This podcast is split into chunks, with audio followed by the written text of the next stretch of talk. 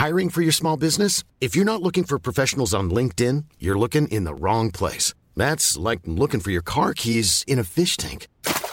LinkedIn helps you hire professionals you can't find anywhere else, even those who aren't actively searching for a new job but might be open to the perfect role. In a given month, over 70% of LinkedIn users don't even visit other leading job sites. So start looking in the right place. With LinkedIn, you can hire professionals like a professional. Post your free job on linkedin.com slash people today.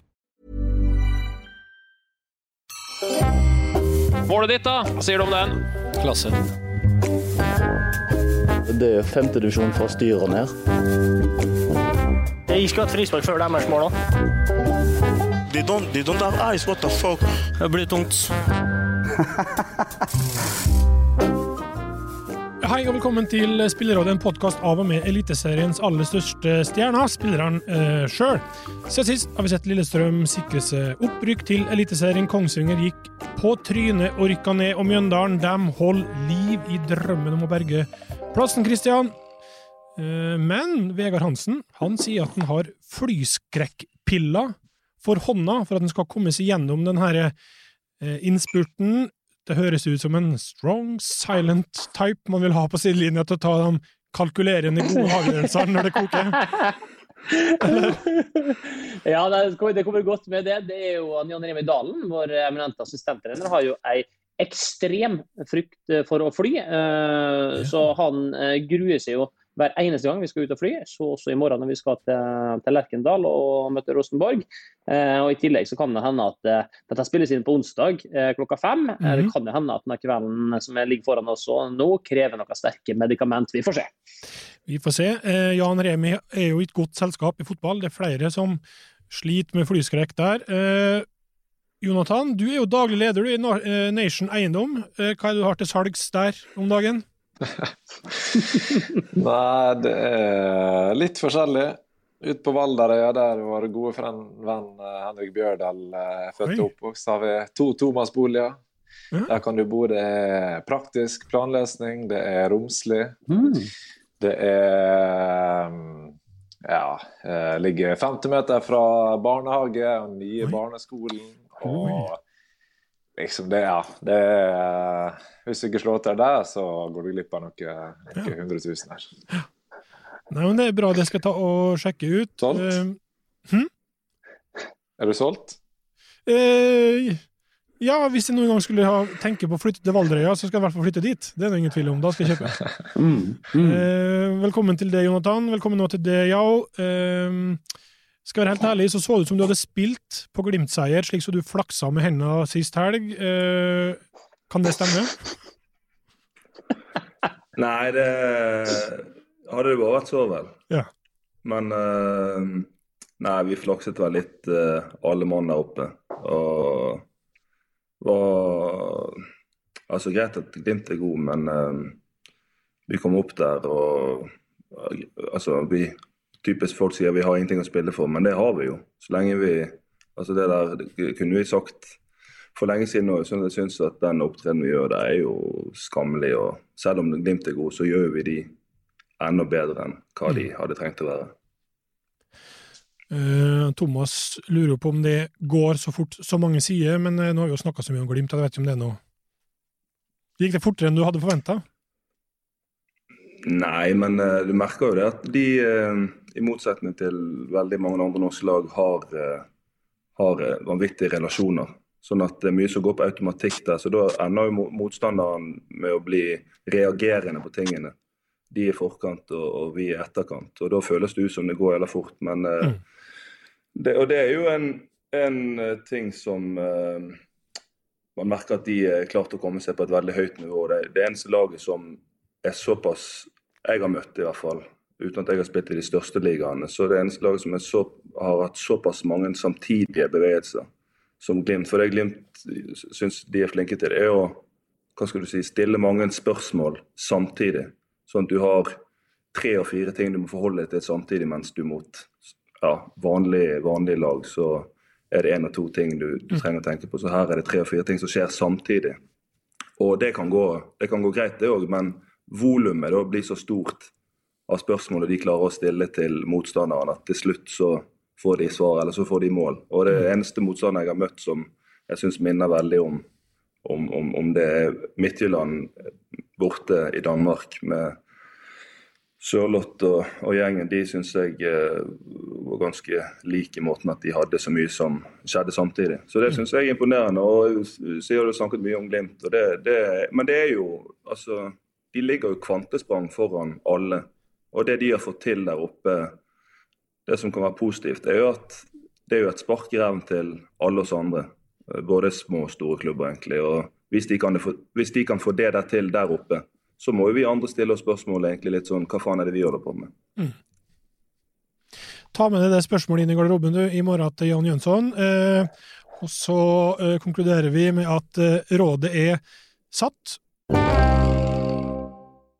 Eh, vi oppsummerer litt det som har skjedd i uka. Eh, I forbindelse med at Lillestrøm rykka opp, så kom det gratulasjoner fra fjern og nær. Rosenborg fotball Tvitra blant annet. Gratulerer med opprykket, Lillestrøm. Vi regner med dere heier på oss klokka 18 i dag. Det var jo da de skulle møte dere i Vålerenga, Jonathan. Eh, det var vel et forsøk på å være morsom, da, men supporterne i Trøndelag Christian, reagerte veldig negativt på det. Hadde du reagert negativt, eller skjønt det, hvis Mjøndalen hadde gratulert Godset med opprykk og bedt folket der heie på Mjøndalen i en, i en kamp? Eh, jeg hadde nok ikke reagert like sterkt som uh, kanskje enkelte andre, men det er klart nå gir jeg mer faen i uh, å bli så sur og krenka hele tida av forsøk på litt glimt i øyet eller humor. og sånt. men det er jo den nye trenden. Det skal jo være veldig woke. Det skal være veldig lettkrenka. og man skal kjapt ned i skyttergravene. dette har vi vært inne på før. Vi trenger ikke gå dit igjen. men Eh, akkurat godset er spesielt, så jeg hadde ikke bedt eh, jeg hadde, jeg hadde nok reagert på det. Men at Lillestrøm og Rosenborg skal være sånne erkerivaler, mm. det er det vel en stund siden. Så eh, okay. kanskje litt over the top, den reaksjonen. Ja. ja. Jeg syns det var vittig da han megafonmannen eh, tvitra i etterkant 'Gratulerer med navnedag i dag, Halfred, Halfrid og Halstein'. Gratulerer med fødselsdagen, Kirsti Sparbo. Håper dere heier på Rosenborg fotball i kveld. Eh, så her eh, mm, eh, Noen tar det jo med en viss snev av humor. Ståle Solbakken er ny landslagssjef. havna i trøbbel allerede, selvfølgelig. For søndag var han på Briskeby for å se HamKam. da skulle han vært i karantene, fikk 20 000 i bot. er du ja, overraska at det ikke har kommet noen nyanseringer eller innspill på regelverket her fra Lars Bohinen, Alf Inge Haaland eller øh, noen av de andre i 94? Drillos 94 har jo fasiten på alt. Så ja. er det noen problemer, så er det bare å ringe en av de, så vet de hvor landet, kan de fortelle hvor landet ligger. Mm. Det morsomme var jo at uh, de trodde at han var ute av karantene på mandag. De beklaga at han hadde tatt feil én dag. Uh, de hadde tatt feil to dager, så de kunne jo mm. virkelig ikke regelverket. Men det er jo så. Uh, Jonathan Fredrik Krogstad han har flytta, og til alt overmål så han flytta til Oslo øst. Eh, på Etterstad, har du vært og ønska han velkommen, eller hvordan er det? Nei, jeg har ikke vært der ennå, dessverre. Men, men jeg, jeg, har nylig flytta til, eh, til, Oslo øst. Ja.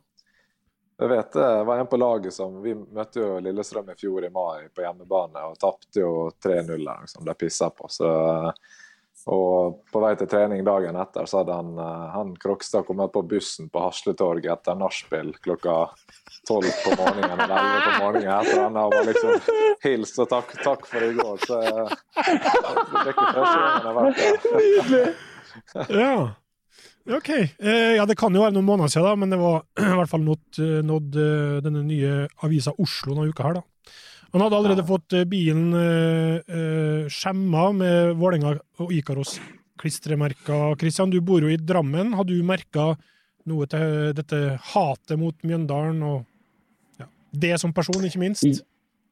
Ja, det merker mye til. Mm. Eh, her er det biler som kjører forbi og tuter og roper hvis verandadøra står åpen. Jeg har hatt klistremerker på stort sett det som er av eh, ting utafor her. Eh, det har vært eh, Det er en nabo, en veldig god nabo, da, må jeg si det, men som har dype familiære tilknytninger inn i Strømsgodset. Der det liksom klippes, klippes plen i Strømsgodseffekter etter seier, gjerne hvis vi har tapt. Så, så, dette merker mye på, ja.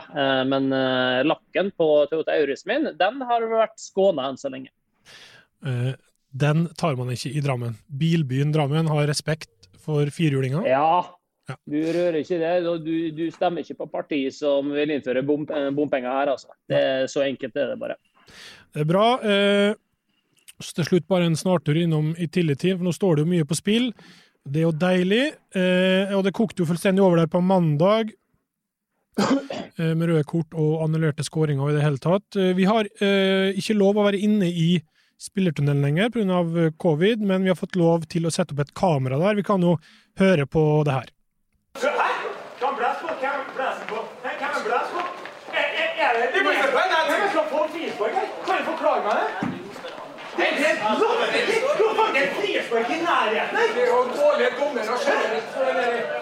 Hva faen? Skremmer folk! Det er drit! Faen, altså!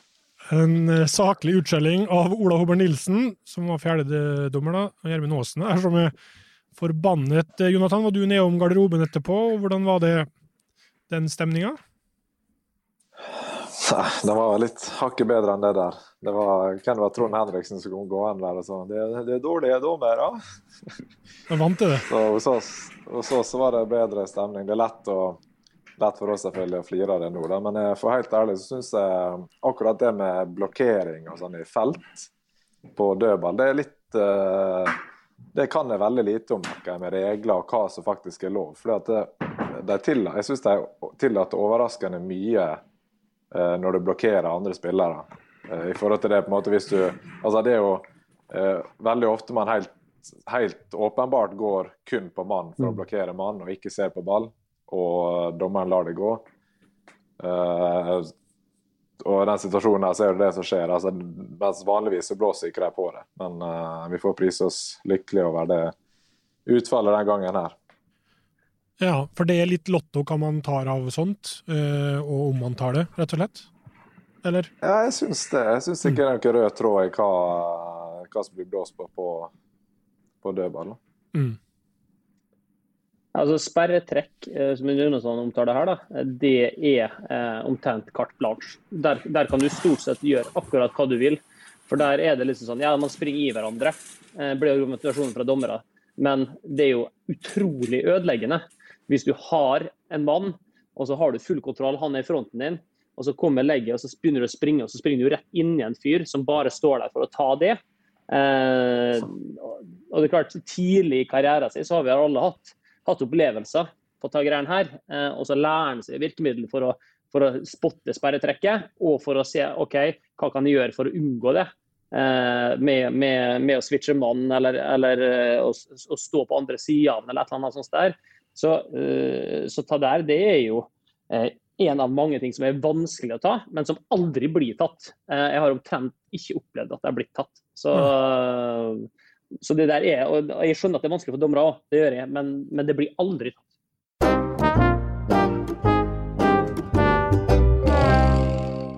La oss eh, snakke om ukens store snakkis, for det er jo eh, skattelisteren. Endelig så er skattelisteren her, altså. Ai, ai, ai, for en glede. Her skal, her skal det fråtses, for er det noe som er gøy, så er det å vite hva eh, naboen og andre tjener Uh, og Det fine med det her er jo at avisene gjør jobben for oss. Det er dem uh, som lager lister over de best betalte i ulike samfunnsposisjoner. Og Er man ung og singel, så finner man jo fort ut hva arvinger, rike arvinger man bør f.eks. legge seg etter. Uh, han laksearvingen oppe i Trøndelag, f.eks., han Vitsø der, han har vel fått en grei trøkk på Instagrammen sin de siste dagene, vil jeg tro. Men riset bak speilet her er jo at, man, eh, at den man har vært inne og søkt på, får beskjed om at du har vært inne og søkt. Det er jo nytt de siste åra. Eh, men det er jo mye nysgjerrighet i garderoben, Christian, er det ikke? For Oi, ja, eh, om der det. har vi vel fått et bevis på at noen har vært inne og søkt på ditt navn. Ja, jeg var jo eh, inne når jeg våkna på eh, hva det var da, på, var det på mandagsmorgen eller hva det var? Tirsdagsmorgen, ja. Eh, og, og så at skattelista var ute. Jeg gikk inn på nettavisene. Eh, gikk jo sporenstreks inn på meg sjøl på skatteetaten, som man alltid gjør. Vet jo hva jeg har tjent, men det er jo alltid artig å vite hva som står. Eh, for det er jo ikke alltid det samme. Men uansett, der eh, Jeg var inne ganske tidlig, kvart over åtte eller noe sånt.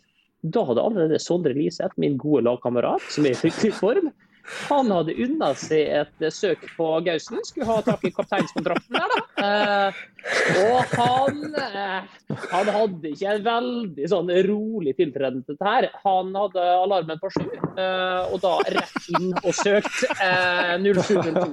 Så ja, det er litt grann nysgjerrig. Så han hadde satt på alarmen for øh, å rett og slett kose seg litt på morgenkvisten.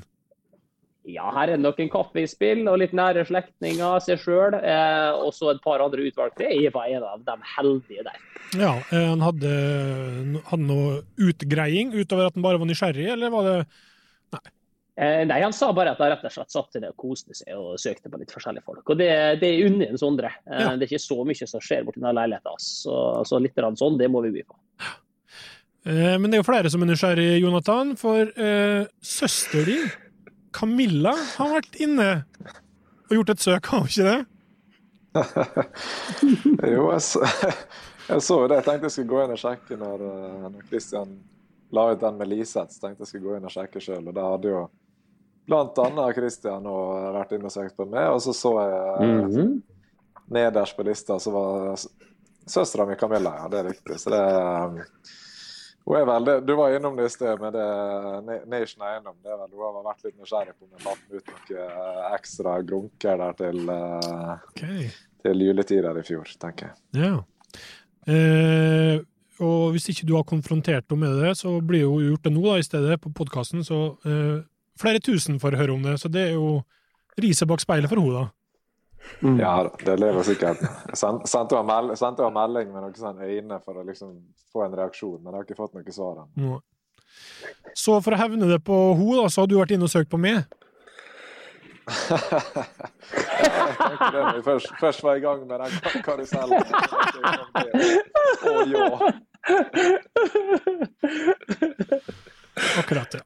Eh, hva med det, Yo? har du eh, Du var vel inne og sjekka du òg, men jeg vet ikke om det har vært noe søk der, eller har det tatt seg opp litt? Nei, jeg har ikke noe familie fra Sunnmøre, så de, familien min de er ikke så jævlig opptatt av penger. Nei. Men eh, nei, jeg hadde faktisk ingen søkt det. Er det en slags, er det en slags Jo. Å ja, det har oh, ja, det har dukka opp to der, ja. Å, jeg har ikke vært inne og sjekket.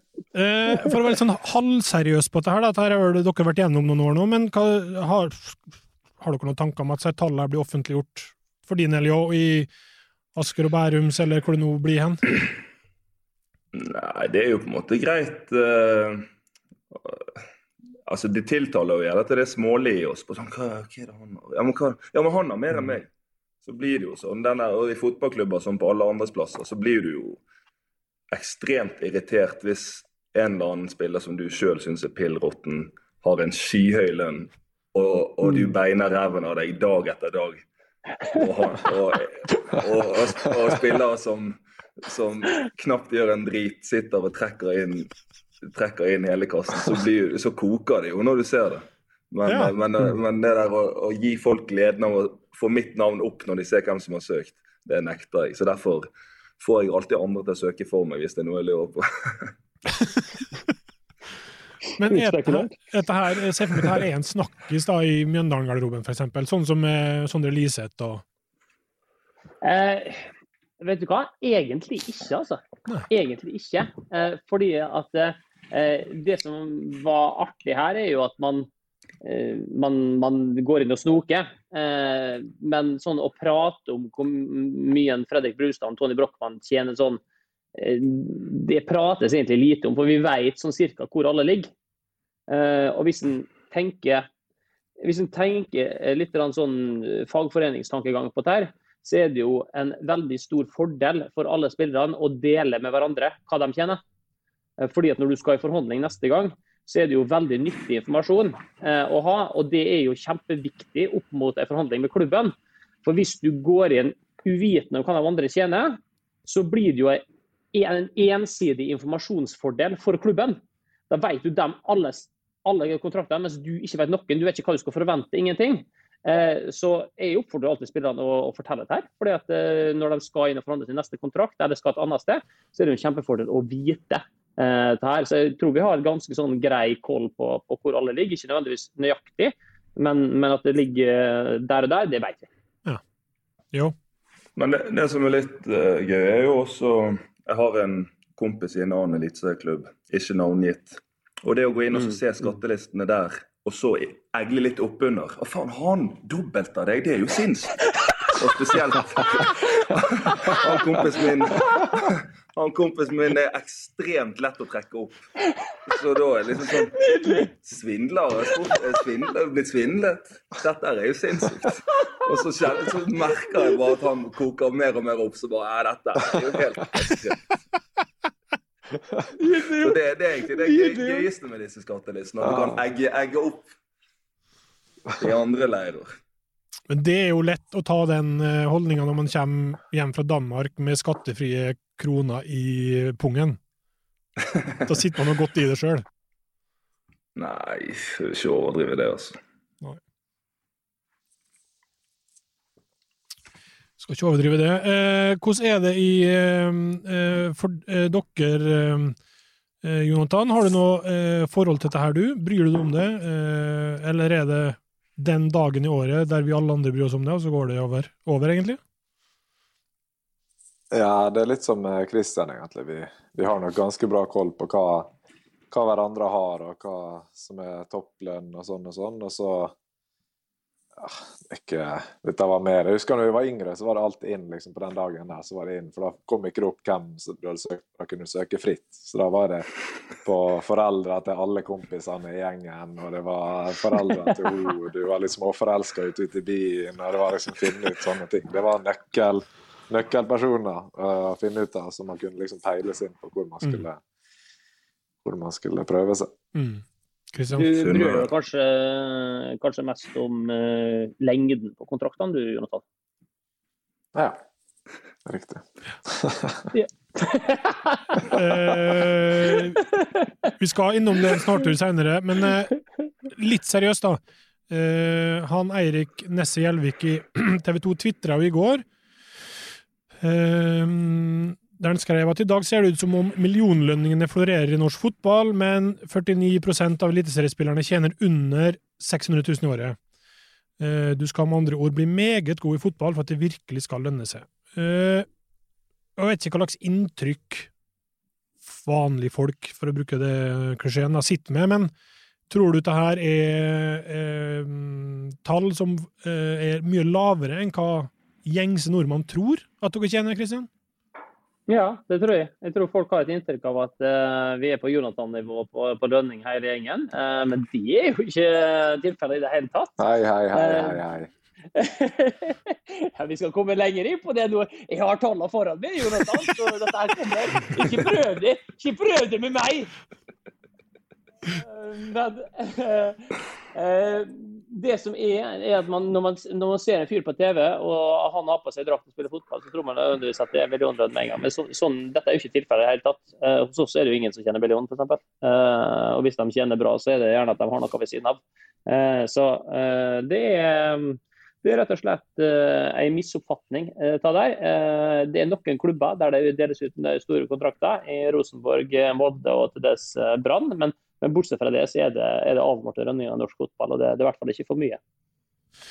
Ehm, det var jo noen som hadde svart eh, han Nesse Elvik her, og da, blant annet den klassiske 'Tenk å få betalt 600 000 for å drive med hobbyen din'. Uh, en til Markus altså skriver det. Uh, tror det er mange yrker rundt omkring i landet som syns summen i fotballen er helt på bærtur. Uh, eh, hvor mye av dette er en jobb, og hvor mye av dette er en hobby for din del, uh, Jo? Mm, altså 100 er jo jobb. Det der med hobby, det skjønner jeg ikke helt. For det at eh, Altså, litt i forhold til En fotballkarriere varer jo bare til du er i midten av 30-årene. og så må du på en måte starte litt på blank bakke igjen. da. Så den kostnaden skal du egentlig helst tjene litt godt for å ha noe å rutte med i det du skal spare, starte på null når du er ferdig. Mens i alle andre karrierer er det vel du jobber til du er 67 eller hva det er. Så bare det er jo en forskjell. Og det der med hobby, at det skal være en skam å synes at jobben din er gøy, det Jeg vet ikke hva bitter fyr som har skrevet dette, men uh, jeg, jeg, henger ikke med på den tanken. Men selvfølgelig vi er privilegert som får spille fotball på heltid. Det er jo ingen tvil om, og det må vi alle glemme. Men, uh, men det er jo faen meg uh, hardt, hardt, mye hardt arbeid gratis for å komme, komme dit òg. Mm. akkurat det med karriere etter karriere er vel et viktig poeng for mange her, da. Jeg vet ikke Unnskyld, vi var så vidt innom det med det, Jonathan, at du pusler med andre ting i tillegg, da, som på en måte skal være noe du skal jobbe med, jeg vil jeg tro, uh, i etterkant av fotballen her, da? Uh, ja, det kan være. Det har jeg har ikke bestemt meg for helt ennå. Men, uh, men, jeg vil jo legge til det at det er fordi at den Altså for de som Egentlig for alle, men også for de som når måte, toppen og kan leve av fotballen, har jo mest sannsynlig, eller veldig mange av dem, har jo fra de er 13-14 år til 19-20 så har de lagt ned en helt sinnssyk innsats og ofra ekstremt mye, både sosialt og uh, helt sikkert gått mye utover skolegangen i de åra, for å prøve å bli profesjonell. Og av de som prøver det, så er det bare et fåtall som blir det. Og du kan tenke at de som ikke blir det, på en måte, hvor mye, altså, hvor mye som ligger i potten her, da, før man faktisk vet om man kan leve, leve av å spille fotball. Så det den, det offeret der man gjør fra man er 13-14 til 18-19, og skal ikke man glemme i regnestykket. Nei, for det var egentlig neste her, en som Per Asbjørn Solberg skriver at det man også må ta med i regnskapet, er jo det potensielle tapet en lider i tiden etter karriere grunnet mange utdannelser, relevant arbeidserfaring osv. Dersom du tjener helt gjennomsnittlig som fotballspiller, vil du i det lange, lange, løp komme dårlig ut av det. Eh, totalregnskapet, da. Eh, har han Per Asbjørn her rett, sånn som du ser det, Jonathan, at man hvis man tjener da 600 i snitt som en vanlig fotballspiller, så går man egentlig nesten i minus med tanke på tid nedlagt, arbeidserfaring, utdanning. Ta der, ta der er ikke en vanlig fotballspiller, Vegard. Der, det, det, i, i, dette er kun Eliteserien. Husk på at det er folk som lever helt profesjonelle liv, som spiller i andredivisjon og førstedivisjon, og de kjenner ikke i nærheten at det er ikke halvparten engang. Så, så det, der er, det der er unntaket. Dette er et fåtall som tjener over 600 000. Men eh, sorry, eh, spørsmålet det, det, Nei, altså, det, var, det, det er jo, eh, ja, Utgangspunktet her var jo snittlønna i Eliteserien på et vis. Om man likevel kommer, havner i minus her, da. Mm. Eller? Nei? Nei, jeg har ikke noe Altså, det, og det, Jo var jo inne på det og sa litt om det. da. Det er jo det er klart, når man var 18-19 og hvis man tjente de summene der, så var man veldig heldig å sett sette opp mot uh, kompiser og sånn. Uh, og man kunne kanskje legge seg opp litt penger tidlig på en måte å få den velkjente renters renters, renteeffekt fra tidlig alder. Men med 600 000 eller 500 000 i året i 15 år til du er 35, så ikke det, ligger ikke det til rette for at du har spart så altfor mye mm. penger. Så du kommer nok ut i minuset. Mm. Eh, ok, Vi var jo så vidt inne på det her med skattelistene. Du har jo da, Kristian, snudd på det. Du har eh, laga en topp tre rike journalister-liste, eller eh, har jeg misforstått? Eller, altså, du har jo vært inne og søkt, det er det ingen tvil om? Det stemmer. Jeg har vært, eh, tatt med en runde rundt omkring. Eh, sett på rådets egne medlemmer, interngransking som vi kaller det. Eh, mm -hmm. I tillegg så eh, har jeg et knippe journalister da, som jeg vet om innenfor sportens verden i Norge. Ikke sånn at jeg har gått gjennom alle, men jeg har likevel tatt utgangspunkt i meg sjøl. Eh, hva er det jeg tjener? Hvem er det som er under meg? Hvem er det som er over meg? Og hvem er på topp tre? Uh, så det er jo ikke Det er jo ikke det er jo ikke, det er jo ikke alle der, men det nei, nei. er Spillerådets liste. Ja, Spillerådets toppliste. Uh, ja, eh, Mats Arnsen kjenner du bedre. Eh, jeg ser at jeg har plassert feil nå.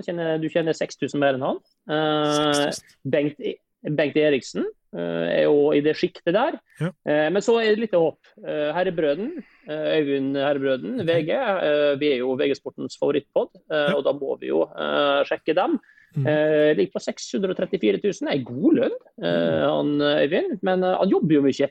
Veldig flink å skrive. Og det nye opplegget hans, der han går litt i dybden på kamp og skriver litt sånn Niva-esk, det kan jeg godt like. Det er en språkbruk eh, som, som, er sterk. Eh, Jokke Jønsson, usle 639 000.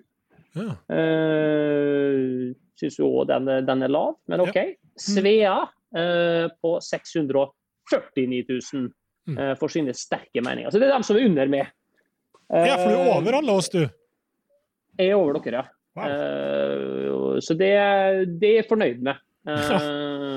spesielt at jeg tjener mer enn en han Svea. det er jeg godt. men hvor lenge var Adam i paradis? Over med Jonas Berg Johnsen. Ja. Over med Skjellbekken. 750 000. Jamel Hayek Rake oppe mm. der. Men kanskje aller verst. Leif Welhaven. 825 000. Hva i helvete er det som skjer? Skal tjene 150 000 mer enn meg? Ja, OK, greit. Uh, Sanne Bergeland kjenner godt. Bernt runde millionen i år igjen. Oi. Det går godt på Vestnes, altså. Det må vi si. Ja. ja. Så det var liksom under og over med, og nå har vi ja. kommet fram til topp tre. Top tre. Eh, Ariras, Berg, Oldsada. Nesten 1,2 millioner. Ha. Men det er klart, med hans skup på landslagsbråket, så mm. skjønner vi hvorfor han lønnes deretter. Eh, Jon Hartvig Børrestad mm. tar andreplassen.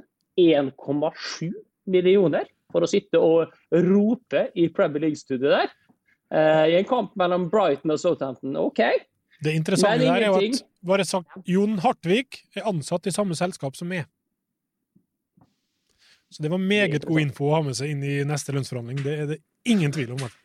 Det skal både du og Gunhild bruke. Men uh, den som er aller øverst på lønningspåsene i eh, norsk sportsverden, Jesper Mathisen.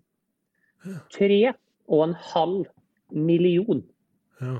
i 2019. Ja. Så jeg vet ikke om alt kommer fra eh, TV 2. Han sysler jo med mye forskjellig. Da. Han, uh, det er det ingen tvil om.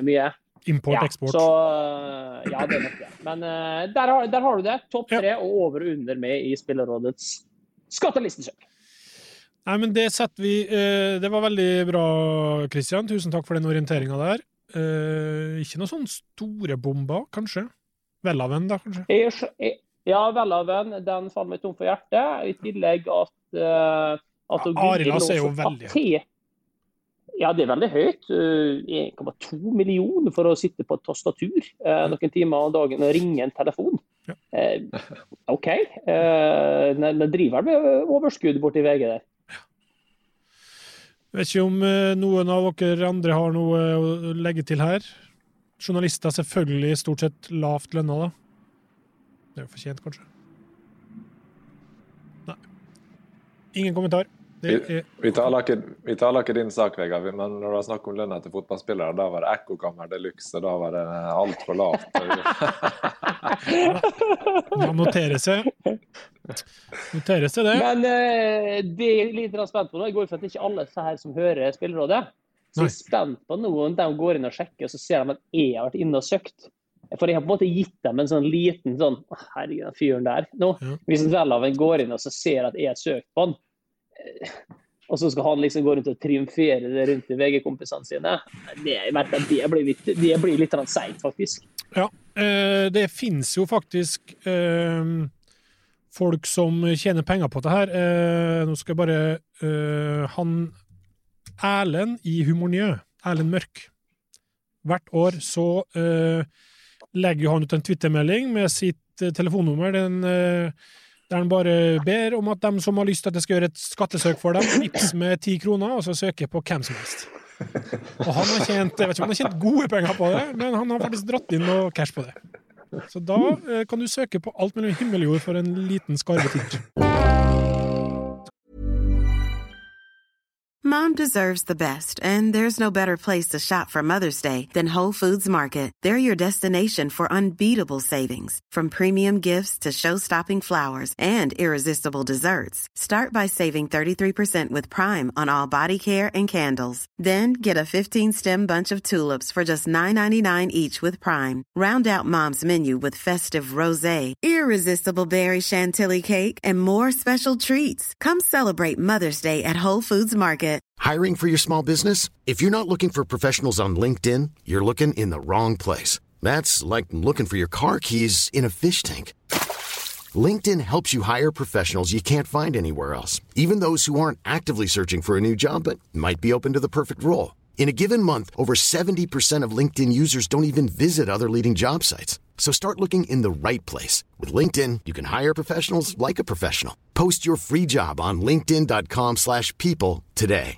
When you're ready to pop the question, the last thing you want to do is second guess the ring. At Bluenile.com, you can design a one-of-a-kind ring with the ease and convenience of shopping online. Choose your diamond and setting. When you find the one, you'll get it delivered right to your door. Go to Bluenile.com and use promo code LISTEN to get $50 off your purchase of $500 or more. That's code LISTEN at Bluenile.com for $50 off your purchase.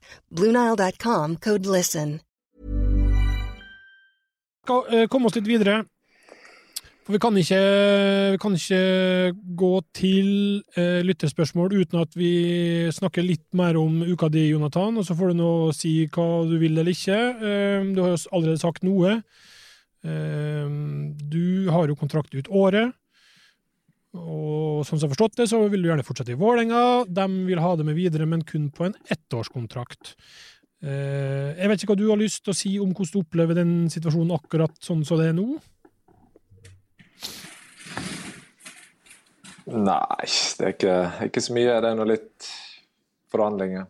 Jeg har stoppa litt egentlig med forhandlinger siste, siste ukene, så um, foreløpig så står det på tilbud om ett år. Uh. Take it or leave it. Så får vi se hva vi, hva vi ender opp med. Uh, det uh, Jeg vet, nå vet du ikke hva, hvor aktiv eller hvor oppdatert hele tida du blir på den forhandlingsgreia der, da, men eh, Jørgen Ingebrigtsen sa jo det på mandag, at det, liksom, det er ett år, punktum. Eh, og så fikk jeg nesten inntrykk av at du var overraska over det da Gunhild eh, konfronterte det med at det, liksom, det er ett år, og det er ikke noe å forhandle på. Så da fikk jeg inntrykk av at hæ? At det var så steilt. Hadde ikke ja, Så det ut som du ble overraska over? Ja, jeg ble både overraska over det og på en måte at det ble tatt på Eurosport. Eh, måte, for det er jo i en forhandling, og at uh, når det blir sagt uh, live på Eurosport, så vil jeg tro at det er litt tyngre å gå tilbake på eller endre på i senere tid. Og så jeg ble jeg litt overraska over at det var at det hadde uttalt seg om liksom akkurat det på, på Mm. Eurosport. Det var Mm. mest, mest det, egentlig. Jeg vet ikke om du har lyst til å si noe om, hva, øh, om at sånt blir sagt. Da. For, altså, man går jo inn i veldig detaljerte forhandlinger egentlig i det offentlige her, da. Er man vant til det som fotballspiller, eller er det litt sånn æh, det kan man spare seg for? Nei, altså vanligvis holder, holder man det internt. Men nå var jeg ute og meldte litt i VG, og så blir det meldt litt tilbake. Så det, jeg tåler, tåler det. Men ja. så, som jeg har sagt, så har jeg ja, så har jeg lyst til å trives ekstremt bra i Oslo og trives ekstremt bra i Vålerenga. Eh, og ta på en måte starta nå med Dag Eilev og hatt et veldig positivt år i år. Eh, det har ikke stått å være en kamp eh, med pga. kneet heller. Så det på en måte har vært veldig en stor opptur egentlig hele året for, for Mm. meg personlig og for oss, oss som lag og klubb. Så um, jeg har jo i utgangspunktet veldig lyst til å være med videre, men det må på en måte være ja, altså, eh, fordele risikoen litt mellom spiller og klubb på, med tanke på lengde på kontrakt. Det er der, der det står. Det er ikke noe det, Vi er ikke uenige om noen summer, eller noe sånt, så det, det er egentlig bare på lengden det er snakk om. Men er du villig til å liksom kjøre noe sånn prestasjonsbasert for å få lenger, for å liksom ta vekk litt av risikoen til, til klubben i tilfelle du blir skada? Ja da, det, det har vært, vært oppe til uh, diskusjon. Så det er ikke sånn at du liksom er urimelig og står steilt liksom, på at sånn og sånn skal det være. Du, du har vist fleksibilitet rundt der. Ja da. Ja, da. Eh, bare til slutt om akkurat disse forhandlingene her, da. Hvor mye er du direkte involvert i det her sjøl? Altså hvor eh, Du har jo en agent som eh, hjelper deg, men eh, hvor mye er det vanlig å være direkte involvert i det her? Nei, jeg er direkte involvert, ja. Mm. Det er, ja. Det er satt. hatt Det er så hatt møter med klubben og sånn, og, og så har jeg ja, rådført meg selvfølgelig med, med de som kan det bedre enn meg, men Mm. eh, det er som måtte ha har hatt de ja, både innledende møter og på en måte de møtene jeg fikk beskjed om at jeg kom til å tilby med ett år. Ja. Så, eller det møtet. Så ja. Hvordan, eh, altså det å være i en sånn forhandlingssituasjon, syns du det er Er du komfortabel der? Er det derfor du gjør det, eller syns du det er litt sånn kinkig, eller hvordan er det? Jeg syns egentlig nå når det Altså når jeg skal forlenge kontrakt, så er det litt lettere når du kommer til en ny klubb eller skal til et annet sted. Da, da vil jeg nok benytte meg av agenter i større grad. Men uh, nå når jeg er her og vet på en måte min posisjon og vet hva, sånn cirka hva folk tjener, så er det ganske greit å, å ta utgangspunkt i det og så og forhandle deretter. Hvordan er det for din del, f.eks., er neste gang du skal reforhandle, er du, eh, setter du vekk alt, eller er du veldig involvert der sjøl? Nei, jeg er akkurat sånn som Tollås at eh, når det er en klubb du har god kjennskap til og, og har vært i og skal forlenge og sånn, så kan man like godt ta den dialogen sjøl, fordi man kjenner til de fleste faktorene. Mens hvis det er en ny klubb, så er det jo blytungt å komme og være helt King Kong og knaller i forhandlingene og gjøre seg litt usmakelig eller uspiselig for en klubb du egentlig har lyst til å et godt, gi et godt førsteinntrykk. Sånn at det blir jo en helt annen greie. Ja. Så det, det er ofte veldig greit å bare ta det sjøl. Og så er det jo man, De der agenthonorarene er jo betydelige, så da kan det ende med at man får en bedre kontrakt hvis man bare gjør jobben sjøl. Så er det ikke alltid man unner seg agentene altfor mye heller, så det er jo greit å sitte litt på Jo da, de er viktige de, i visse sammenhenger, men sånn for godt voksne spillere som skal reforhandle med en klubb de har vært i flere år, så er de ikke så avgjørende, tror jeg. Eh, hva, eh, nå er jo du i en klubb, eh, Christian, der eh, eh, åpenhet er vel en apostel omtrent.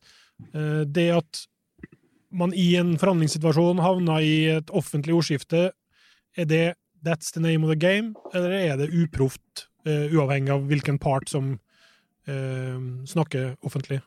Hva syns du? Uh, jeg syns det blir uproft når klubben uttaler seg og går inn i detaljer av en sånn forsvarsposisjon. Klubben er på en den, den førende makta her.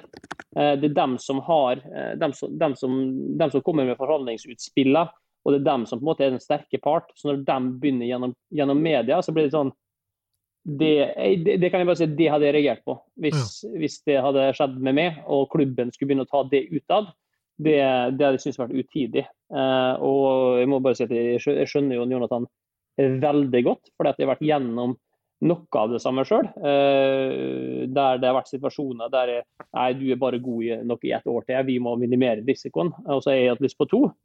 Eh, så jeg har ikke, har ikke godtatt det eh, frem til nå er 36 år og jeg er bossmann nå igjen. Så, så nå hadde det nok stilt seg annerledes for meg, for nå er det liksom sånn nå er det jo et år av gangen, men at en Jonathan Tollos Nation skal kunne være god fotballspiller ett år til, det blir for meg sånn Det, det blir useriøst. Det, da, da, da lurer jeg litt på hvilket beslutningsgrunnlag man har og evne til å se spillere i norsk, norsk sammenheng. Det, det syns jeg høres eh, veldig veldig rart ut. Men eh, det fine er at eh, det kommer det helt andre, helt sikkert til å være andre som, eh, som ikke ser det på samme måten. Så eh, ta der er Ja, jeg, jeg er spent på om de kommer til å være like steil uh, Vålerenga fremover. Mm. Eh, eh, bra. Eh, nå er det jo sånn, da, eh, at eh, Eller skulle du si noe, ja? Nei? Jeg bare Hører du meg? Jeg hører det, ja. Mm. Ja. Nei, jeg bare lurte på Tollås, hvor gammel, hvor gammel er du? 30? Ja. Altså, Jeg er jo enig med Gauseth, det høres jo helt vilt ut. Eh, Og spesielt midtstopper. 30 år midtstopper, så skal du begynne i ettårskontrakt. Altså, eh, og ute, altså, Vålerenga, hvor mange totalt hodemistavgjørelser har de tatt de siste 100 årene? Og så nå skal de plutselig være nøkternhetens Altså, jeg, jeg, jeg syns dette høres helt merkelig ut. Ja. Det, som ja, og dette, dette høres ut som dette, dette er en sånn, en, en sånn Det høres ut som en del av en strategiplan for meg. Her har man sittet på et, en sånn evaluering etter sesongen, og så har man bestemt seg for at eh, ja, fra og med nå neste år så implementerer vi at spillere over 30 år de får ettårskontrakter. Eh, sånn er det bare. Eh, og så begynner man med det nå uten på en måte å gå inn på individnivå og, og vurdere casen. Uh, det er sånn det høres ut for meg. Så vet jeg ikke, men det er sånn det høres ut for meg. Så, sånn, sånn seminar på, på slutten av sesongen og en evaluering. Ja, ja. Og, altså det er jo, jeg vet ikke hvor gammel han Kjartansson er, men si hvis han neste fem årene snitter på 18 mål i sesongen og skal ha ny kontrakt når han er 31, så hvis de da ja, du kan få en treårskontrakt for at du skårer så mye mål, så er jo det et gigantisk fuck you til alle andre som fram til det da har bare fått ett års.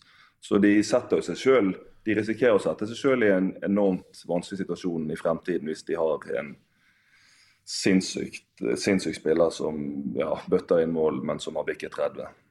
Mm. De må jo være konsekvent, ellers så blir det jo, er det jo enda mer klovnemessig.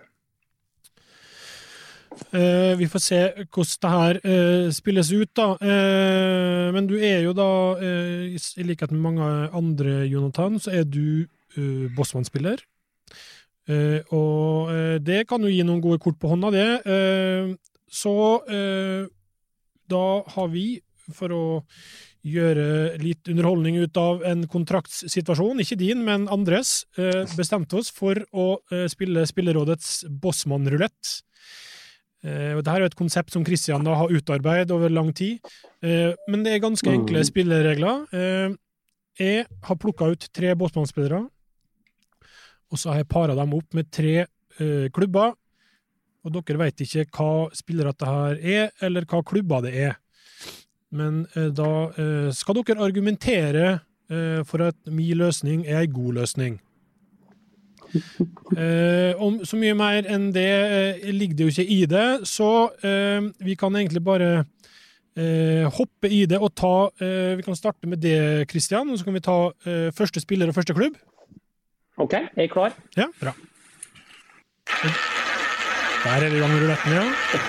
Første spiller er Symer Butichi. Oi. Og kula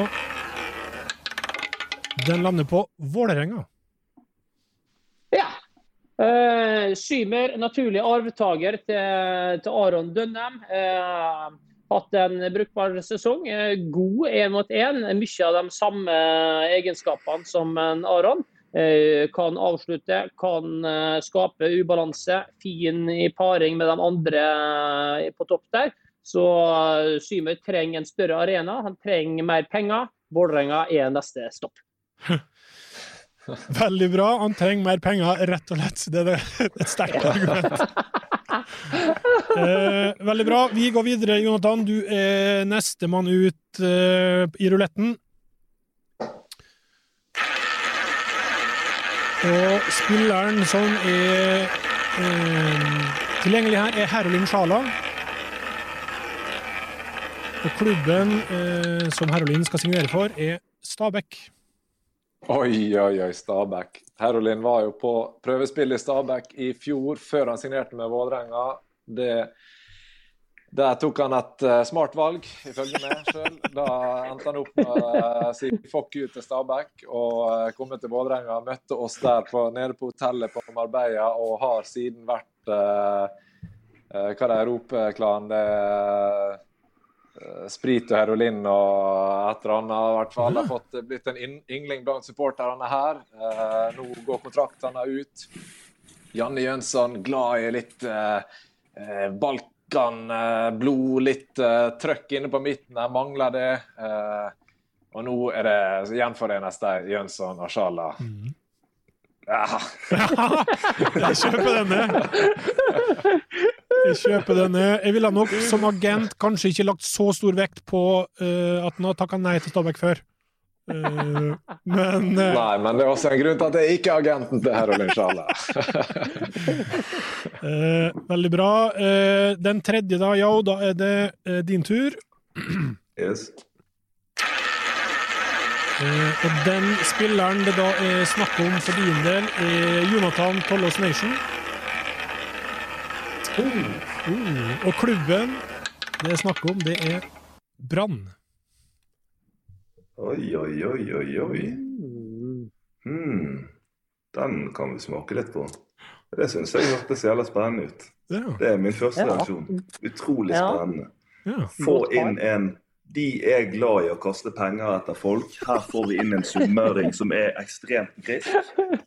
Eh, og som er Og som er en veldig god midtstopper. Myndig, rolig. Passer veldig godt inn der.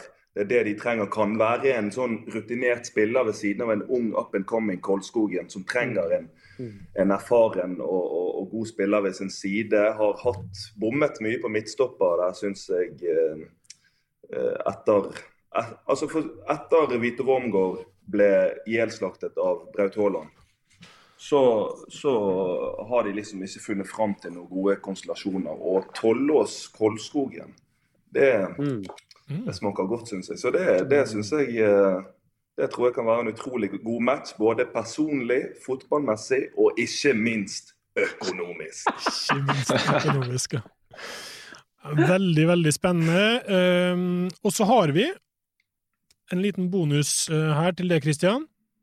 Så hvis vi kan ta og spille en fjerde eh, Bossmann-rulett, så er spilleren det er snakk om, Vetle Dragsnes.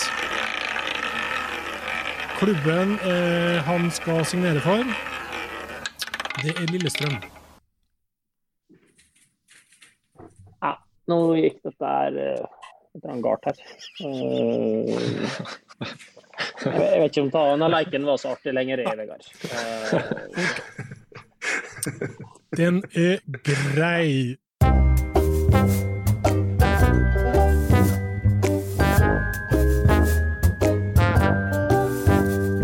Eh, Før vi gir oss, så tar vi noen minutter med eh, lytterspørsmål. Eh, Fredrik Evensen spør hva tenker rådet om, eh, rådet om trenere spillere som åpenbart lyger i media? For eksempel, Landro hevder han ikke har tenkt mye på at han kan sette spikeren i nedrykkskisten til sin tidligere klubb, som den gang het Nest Sotra. Er det eh, Ja, du kan få starte, Kristian. Hva Det er et godt spørsmål. Ja, det er et godt spørsmål. eh, og det er grunnen til det. for eh, Når man uttaler noe i media, så er det alltid gitt altså Seeren er som regel sånn at ja, dette er det han mener, dette er det eh, som er budskapet hans. Men ofte så er det jo sånn at man prater både internt og eksternt gjennom beskjedene der. Eh, det sier litt om hvor hodet skal være, hva fokuset skal være, og hva som i hvert fall ikke skal være fokuset. Eh, og det er den Landro eh, Jeg synes det er et veldig godt spørsmål, for det er ikke så åpenbart at det er løgn. Eh, og i hvert fall når du fighter for å få en kvalik for din nye klubb, der på en måte mye av prosjektet er basert på at du skal få en kvalik allerede i det første år for å holde oppe torken med nye stadion og måte, den mystikken og auraen du har bygd opp rundt deg sjøl som en vinner, så er det jo så lett å avsløre at dette her er noe som bare er pisspreik. Og så er det jo igjen, da, når du er ærlig, så kommer det plutselig masse reaksjoner. Så for en fotballspiller og en fotballtrener så lønner det seg egentlig å lyge. Tenk hvor enkelt det vært for Jonathan nå å bare spar, svart masse svada pisspreik med en gang og rundt ham med kontraktgreier. Da er det bare sånn, ja, er nikk. Men fordi at han sier det han mener, å hy og ho, da blir det rabalder med en gang. Og jeg har vært borti dette en gang eller to sjøl eh, med, med det samme. Når du sier det du mener, så blir det bråk. Så publikum, de vil ha løgna di, rett og slett. Ja. Eh, der har vi snakka om eh, internt på redaksjonsmøter òg, vi vil, gjerne, vi vil jo gjerne at dere er ærlige og sier dere mener. Og så er det jo ingen som er raskere eh, til å sable dere ned i etterkant for at dere har sagt det dere mener. Så dette er jo en sånn evig runddans på et vis, da. Eller altså eh, Ja. Eh, jeg vet ikke om du, Jonathan, akkurat det tilfellet her, eller tidligere, jeg tenker at det er bedre bare å dra på en hvit løgn, eller Jeg vet ikke. For ja, det er Ja, enklere, det- eller Det frister jo ofte å gjøre det, bare ligge og eh, ikke si det man mener. og Det, det er jo som Kristian sier, altså det, der har det skjedd en vanvittig utvikling. siste, altså Nå var jeg ikke proff fotballspiller for 20 år siden, men for 20 år siden kunne du gå ut uh, tre dager før kamp og melde omtrent det du ville. At, og så kom det i noen papiraviser som lå på desken uh, liksom, dagen før kamp. That's it. Det var på en måte måten du måtte forholde deg til det på. Mens nå har du sosiale medier med det trøkket og den pågangen og liksom Alt er transparent. da, så Hvis du, hvis du melder noe i forbindelse med kamp eller før en kamp, så vet du at nå blir det et sinnssykt kjør i sosiale medier eh, de neste dagene inn mot den kampen, eh, som er med å ta vekk fokuset. Altså, ja, det, det, er vanskelig å holde fokus på det du faktisk skal gjøre når du har eh, notifications fra alle mulige sosiale plattformer som tikker inn til alle døgnets tider. Så, så det er veldig sånn ja, eh, som også Christian sa, at supporterne vil jo ha eh, sterke meninger sterke meldinger, og de sier jo det, på en måte, mens eh, når det kommer, så blir det liksom ja, blir man gjerne halshugd. Så det, det, er litt sånn knivsegg man må balansere på. Uh, Lyver du i intervjuet du, Jonathan? Nei, uh, jo, men jeg. Det høres ut som toller var klar til å svare, så han kan begynne på det. Faen, måtte du spørre? Slapp unna. Jeg uh, ja Modererer sannheten litt av og til. Men jeg prøver hvis det er på et spekter fra helt totalt hodeløs ærlig til helt sånn der uh, kjønnsløst. Så prøver jeg å ligge mot hodeløst ærlig uten å bikke over og bare bli sånn villmann som spyr ut det første som faller meg inn. Så jeg prøver å si det gjennomtenkt, men ærlig. Og, og mm. det som er utrolig deilig med å være ærlig, er jo at du uansett om folk ikke liker det, så kan du i hvert fall stå i det. Mens hvis du skal prøve deg på en eller annen agenda mm. eller en eller annen variant, og du blir tatt på det, så føler du deg ja, altså Da føler du deg eh, i hvert fall dum. da. Så mm. jeg vil heller bli slaktet for noe som jeg står for, og som jeg er villig til å stå i, enn å, enn å prøve å tekkes en eller annen tastaturkriger på Twitter. Eh, bra. Eh, han Morgan Gramstad spør om eh, eh, man har noen tanker om hvem man ville hatt med seg på et julebord fra spillere i Eliteserien. Jeg vet ikke om dere har tenkt noe på det og har et navn eller to hver. Eh, hvem det skulle vært? Kristian eh, lener seg etter ei liste der, ser jeg? eller? Ja, uh, jeg, har, uh, jeg, har, satt opp en, en trio uh, som jeg gjerne vil ha med meg på julebord. Mm -hmm. det er litt sånn forskjellige grunner til dette her, men, og dem skal jeg ikke gå noe inn på. Men altså, både Velde, Dønnum og Pål André Helland har jeg lyst til å ha med meg på, på julebord. det tror jeg kan bli skikkelig god stemning. Jeg tror at dette er en, en feeling som fort kan, kan, havne i litt trøbbel, og det vil jeg gjerne ha når det er julebord. Da vil jeg at det skal, skal være litt trøkk rundt det, og det skal ikke bare være snille gutter. da. Så det der blir en kveld for historiebøkene hvis vi fire samles. Eh, bra. Har dere to andre noen navn å tilføre her, eller? Ja, jeg har en, laga en topp tre, ja. Um, det, det, er en plass jeg er litt usikker enda om jeg tar det, tar det underveis. Da. Men jeg har i hvert fall en, en klar en først. Det er Mathias Williamson. som er, Han skal trekke oss opp. Han skal være hardere på liksom, kjøring om kvelden og tempo fra starten av. Og så vet man at han, han dabber av når det, klokka blir 10-11. Da, da slutter han. Da har, vi, da har vi noen timer der vi kan liksom, eh, vi kan, andre kan kjøre showet. Mm. Men du vet, rundt to-tre så våkner han til liv igjen, og da kommer han ut og er med og danser igjen. Så han, han, liksom, han, drar oss opp, og så når vi er på vei ned igjen, alle andre, så kommer han inn igjen og på en måte drar oss opp igjen på natta. Han har en veldig sånn, god funksjon der. og så um, I tillegg så jeg så litt gjennom laget, og tenkte det faen, Kristoffer Barmen. altså han han er en jeg har lyst til å ha med på julebord. Han er en uh, fin type og en uh, sånn rolig, lugn uh, karakter som bare sitter der og kan komme med noe litt innspill og dra i gang noen fine diskusjoner rundt bordet. og litt sånn. Og så siste så er det litt Jeg tenkte egentlig lenge på, på Oldrup. fordi at han er jo glad i å lage mat, så da kunne han stått for maten. men Problemet der er at det, mm. det er fare for at gitaren blir tatt fram når klokka bikker tolv. Så det, han ble egentlig strøket. Jeg tror jeg stryker ja, fra lista. Offside med en gang. Og, ja. Så det er offside, men, eh, men jeg har en nede, han er på skjermen min nede til høyre her. Han, eh, Jo, jeg har hørt litt uh, historie fra Bård Finne, skjønner du, fra okay. branngarderober. Back in the days med noe videoinnspilling og noe, og noen episoder i dusjen. Der. Så jeg tror kanskje, jeg tror kanskje Jo blir min tredjemann på, på lista til å lage en uh, uforglemmelig aften der i, på Grünerløkka. Det er hyggelig, hyggelig, hyggelig. Uh, ja, har du lyst til å kommentere uh, det her, jo? Spesielt det med dusjen, kanskje, og video? Mm. Nei, altså, hvordan jeg skulle kjørt reprise på den videoen der på et julebord med bare gutter, det er vanskelig å forestille meg nå, men eh, vi hadde sikkert funnet ut av noe. eh, nå, det, du er jo klar over at Vi har jo ikke sett denne videoen, for vi vet jo ikke hva du snakker om. Nei, faktisk vet jeg ikke helt hva han snakker om sjøl heller, men jeg tror det var vi vært på en treningsleir. ja, ja, det var treningsleir i Tyrkia, og så skulle vi spille inn noen greier. Og så på en eller annen måte så ble jeg overtalt til at jeg skulle stå der naken. Og så trodde vi bare skulle se den med spilleren, og så ble han spilt av foran trenere og en kvinnelig reisearrangør og det ene og det andre. Det var jo helt På, på gigantisk storskjerm. Så det var jo bare styr. OK. Uh, nei, men det er bra. Hadde du noen navn her, ja, eller skal vi videre? Nei, egentlig ikke. Men jeg tenkte kanskje jeg kunne tatt med meg uh, min kone på en romantisk date, og så hatt uh, Aron Dønnum og han Seknini til å synge ballade. For det at uh, de la ut en ballade her på Instagram som jeg syns var utrolig, utrolig romantisk. Så, så hatt de litt sånn i bakgrunnen mens vi bestiller mat. og Det tror jeg kunne vært Så Dønnum og Seknini der på ballade i hjørnet på en italiensk restaurant. Det tror jeg kunne vært greien for meg. Okay.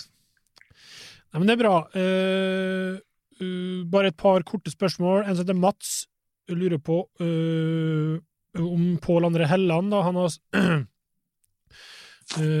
vært på en eller annen kampanje her der Mats lurer på om det er innafor å flekke Rolexen i treningsklærne for innsamling for Redd Barna. Eh, og da la han ved et bilde av Pål André. Den, Jeg kjenner jo ikke klokka så godt, men det er vel en Rolex, da, sikkert? Og det er til innsamling for Redd Barna?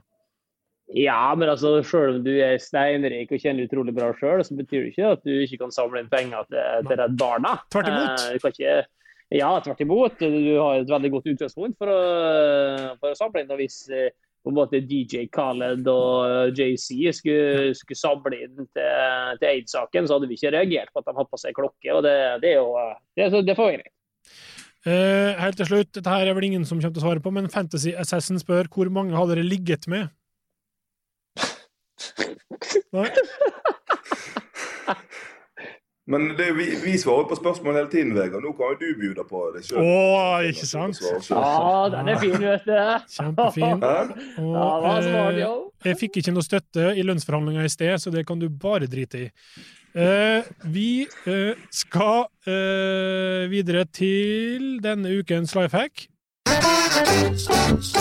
Gausets life hack! Ah, det er varmt digg sommerdag. Du har funnet veien til stranda. Livet er godt. Folk smiler. De søte jentene spiser is idet de går forbi. Men hvor lenge var Adam i paradis? Plutselig blir det for varmt. Må bade. Men fuck! Du har med den nye iPhone en del kontanter fra et illegalt oppgjør. Og dine ørepropper med trådløs tilknytning. Alt i alt et pent oppgjør for den driftige tyv. Tør du bade, når alt dette godteriet ligger klart til å tas. Fortvil ikke.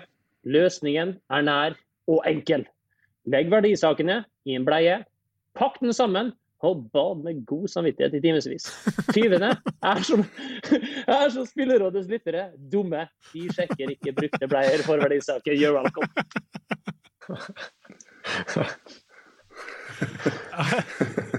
Jeg må jo kjøpe, må jo kjøpe bleier, men det var faktisk det, det var bra. Det si. Ja, ikke dumt den der. Det er min eh, bror Daniel Gauseth som eh, ja. har sendt inn dette her. Eh, får jo ingen premie, selvfølgelig. Nei, ja. Men uh, han, han, sender et godt hack. Uh, kan også nevne at Fredrik Evensen, som hadde lygerspørsmålet, får et par sokker fra Soxpro, så han kan sende oss en DM med størrelse, fargevalg, telefonnummer og adresse.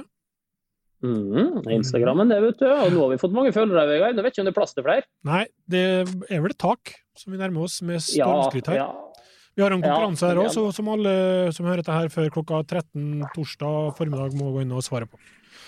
Uh, fineste premier der. Vi skal si ha det. Først skal vi uh, bare ha en liten spådom før Rosenborg, Mjøndalen IF i morgen.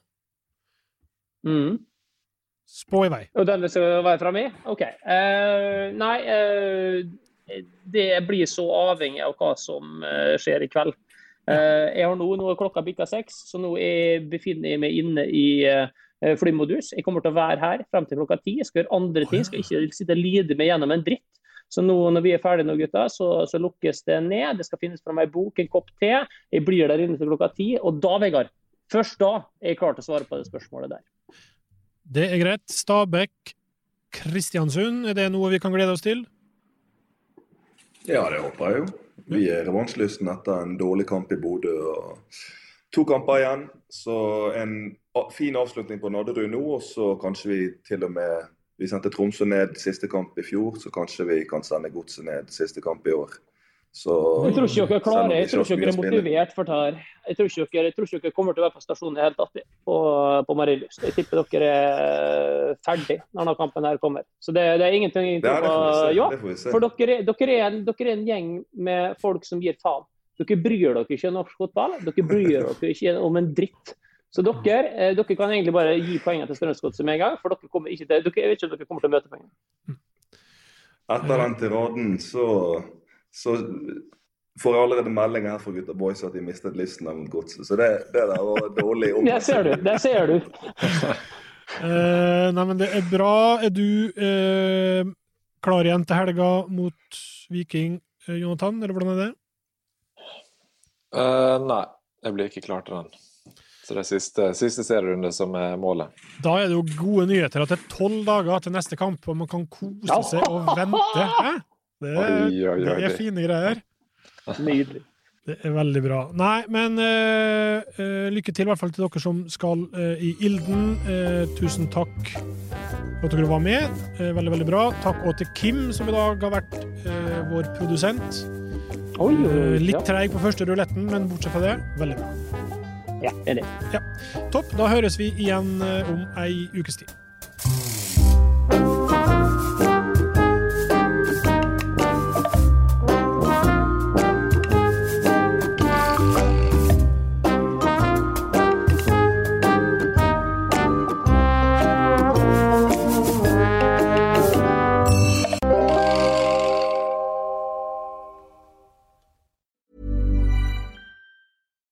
Deserves the best, and there's no better place to shop for Mother's Day than Whole Foods Market. They're your destination for unbeatable savings, from premium gifts to show-stopping flowers and irresistible desserts. Start by saving 33% with Prime on all body care and candles. Then get a 15-stem bunch of tulips for just $9.99 each with Prime. Round out Mom's menu with festive rosé, irresistible berry chantilly cake, and more special treats. Come celebrate Mother's Day at Whole Foods Market. Even on a budget, quality is non-negotiable. That's why Quince is the place to score high-end essentials at 50 to 80% less than similar brands. Get your hands on buttery soft cashmere sweaters from just 60 bucks, Italian leather jackets, and so much more.